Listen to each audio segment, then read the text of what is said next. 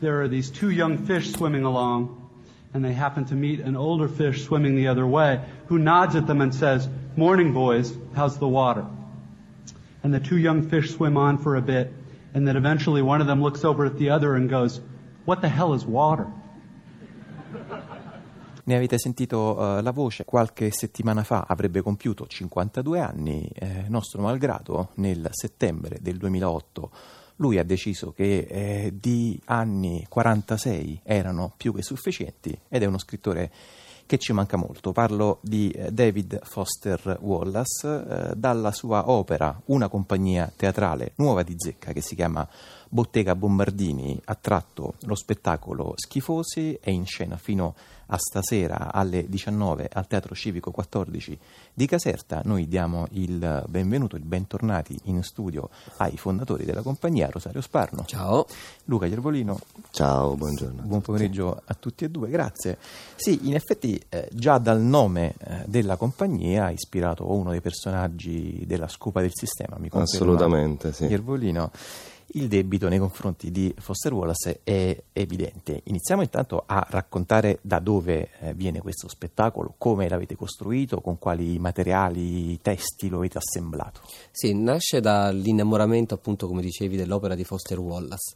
Abbiamo letto fra i romanzi, saggi, varie cose sue e ne abbiamo tratto un testo autonomo, appunto Schifosi, che come dicevi tu dalla scopa del sistema, brevi interviste, considera l'Aragosta e abbiamo, tratto, abbiamo creato questa famiglia, uh, padre, madre figlio che insomma uh, portano avanti un po' la poetica di Wallace, questa leggerezza nel raccontare le storie che in realtà sono molto forti e appartengono uh, a, a, tutti, tutti, a sì. tutti noi.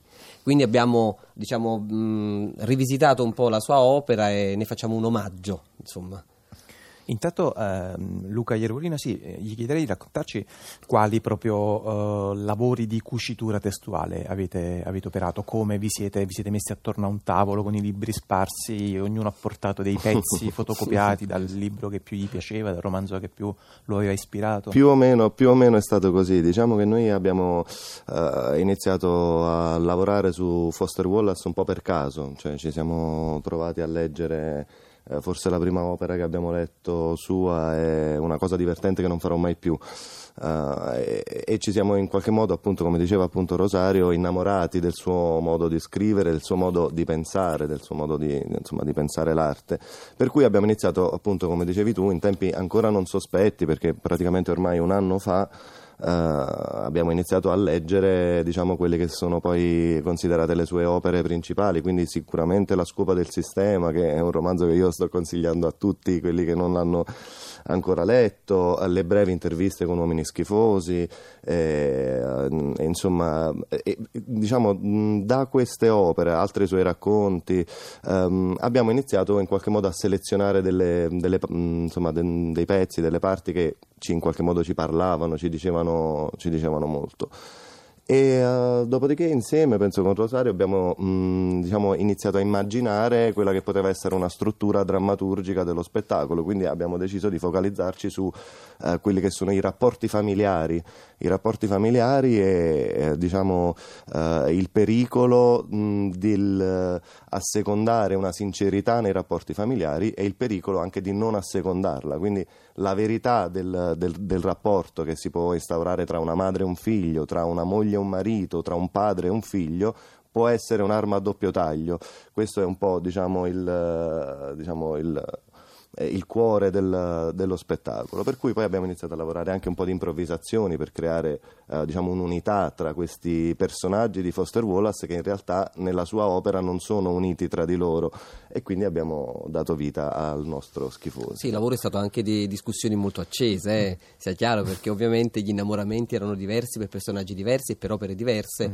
però appunto poi nello sforzo comune di volerne fare un'opera teatrale, lì ci siamo incontrati e... Sì, in effetti diciamo eh, raccontiamo anche un po' meglio proprio la struttura che eh, ingloba, che accoglie i vari pezzi, perché sennò rischia che si eh, dia, che passi l'idea di uno spettacolo diciamo, anche un po' scollato, invece siete stati No, anche realtà- molto rigorosi nella scansione, dando addirittura una divisione proprio per capitoli. Sì, lo Sì. spettacolo si divide in capitoli, c'è il capitolo 1, la madre, il capitolo 2 il padre, il capitolo 3 il figlio e un epilogo non dico il titolo perché chi vedrà lo spettacolo, se dico il titolo svelo tutto, c'è un epilogo e questi personaggi sono strettamente legati non solo dal rapporto di parentela ma anche dal rapporto con il mondo. E chi li racconta è il protagonista dello spettacolo che è il figlio che come una sorta di confessione racconta di se stesso a un pubblico ehm, a un pubblico che può essere quello che è in sala o lo stesso musicista. Ricordiamo che in scena c'è il musicista c'è Massimo Cordovani che accompagna questo uomo questo uomo trentenne, più o meno l'età di, oh, di 30 e 40, l'età di Wallace, ehm, lo accompagna in questo anche divertente spesso eh, raccontarsi e ovviamente per raccontarsi si parte sempre dalle origini e quindi si parte da questi due genitori mm, abbastanza tipici che Wallace ci ha regalato come immagini per arrivare poi a lui al suo svelamento. In effetti, a proposito poi di eh, partenze, eh, lo, il pezzettino di spettacolo, l'estratto di spettacolo che sempre chiediamo ai nostri ospiti eh, di così allestire, anche un po' improvvisare in studio, eh, ha a che fare proprio con la paternità, perché credo che venga dal secondo capitolo. Viene dal secondo capitolo, appunto il padre, dove questo personaggio, devo dire anche molto divertente, col quale mi ritrovo moltissimo, quello, quello che sento più mio, devo dire, ci racconta del suo rapporto con la genitorialità. Allora, ascoltiamo questa genitorialità eh, del padre Luca Iervolino dal vivo a Zazà. Io lo disprezzavo, lo disprezzo. L'ho disprezzato fin dall'inizio, fin dal primo momento. Quando mi hanno fatto entrare l'ho visto attaccato a lei che già succhiava. La succhiava, la prosciugava. E lei con la faccia stravolta. Lei che aveva un'idea molto ben precisa sul fatto di succhiare. Era diventata un'astrazione. La madre. La faccia estasiata, raggiante, come se non stesse succedendo niente di invadente, niente di grottesco. Lei aveva urlato su quel tavolo, urlato. E ora dov'era finita quella ragazza? Io non l'avevo mai vista così. Oggi si dice fuori di testa, eh? eh è in quell'istante che ho capito. Lo disprezzavo. Ma perché nessuno te lo dice? Perché lo considerano tutti un lieto evento? Sembra quasi che cospirino per tenerti all'oscuro di tutto. Perché nessuno ti prende da parte e ti dice la verità? Che la vita ti verrà confiscata che ora ci si aspetta che consegni tutto, non solo senza ricevere ringraziamenti, ma senza nemmeno aspettarne. Nemmeno uno. Che non avrai più una vita tua, che tutto quello che prima desideravi per te, ora si pretende che lo desideri per lui. Ma che razza di pretesa, come si fa a pretenderlo? Che tutta la tua natura umana debba cambiare così, come per magia, nell'istante in cui quello spunta da lei dopo aver causato tanto dolore, dopo averle deformato il corpo, che, che anche lei si modificherà in quel senso così, come per magia. Mentre tu, che non lo hai portato in grembo, non ci sei stato attaccato per le tube, e resterai dentro di te come sei sempre stato, e invece ci si aspetta che cambi che rinunci a tutto di tua spontanea volontà. Ma perché nessuno ne parla di questa follia?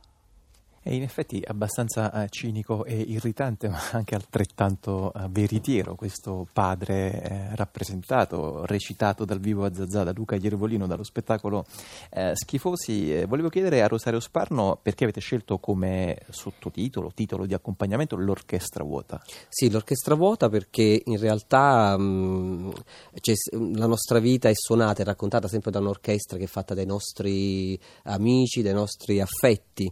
In questo questo caso specifico vuota perché in tutti i personaggi non fanno vibrare hanno una sorta di incapacità di far vibrare le corde del sentimento, dell'amore e della sincerità e quindi è vuota in questo senso che mh, mm, se non si riesce a suonare, appunto a far vibrare queste corde, si rischia poi di, mh, mm, di essere dei personaggi eh, non solo non compresi, che è la cosa che ci interessa di più, ma poi vuoti appunto dentro. Luca Iervolino. Volevo aggiungere anche un altro piccolo particolare su questa cosa che secondo me è molto poetico, che l'orchestra vuota è esattamente la traduzione letterale della parola giapponese karaoke.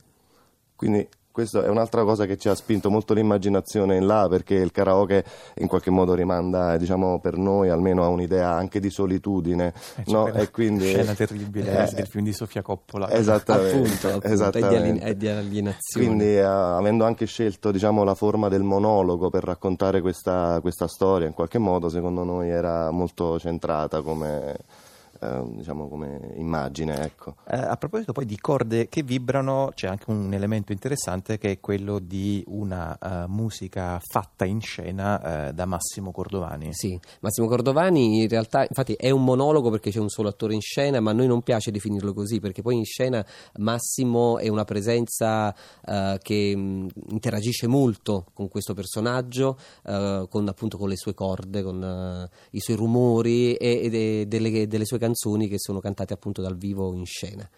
Eh, questo spettacolo che produzione ha? Mm, autoprodotto? Avete trovato finanziamenti? Ecco, Questa è la famosa domanda da mille dollari, che non Veniamo- ci sono i mille dollari, quindi siamo partiti dal desiderio di fondare questa compagnia e di non aspettare.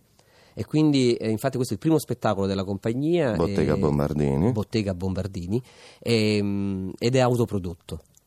È autoprodotto e per adesso. Poi Nessuno ci ha pregato, nessuno ci ha pagato e quindi nasce proprio dal desiderio. La gratuità dell'arte, no? in tutti i sensi. Adesso speriamo di rifarci vendendo chissà quante repliche dello spettacolo. Va bene, intanto eh, l'appuntamento è per la replica di stasera al Teatro Civico 14 eh, di Caserta alle eh, 19, lo spettacolo Schifosi, compagnia Bottega Bombardini, Rosario Sparno, Luca Iervolino e Massimo Cordovani, grazie. Grazie. grazie a te.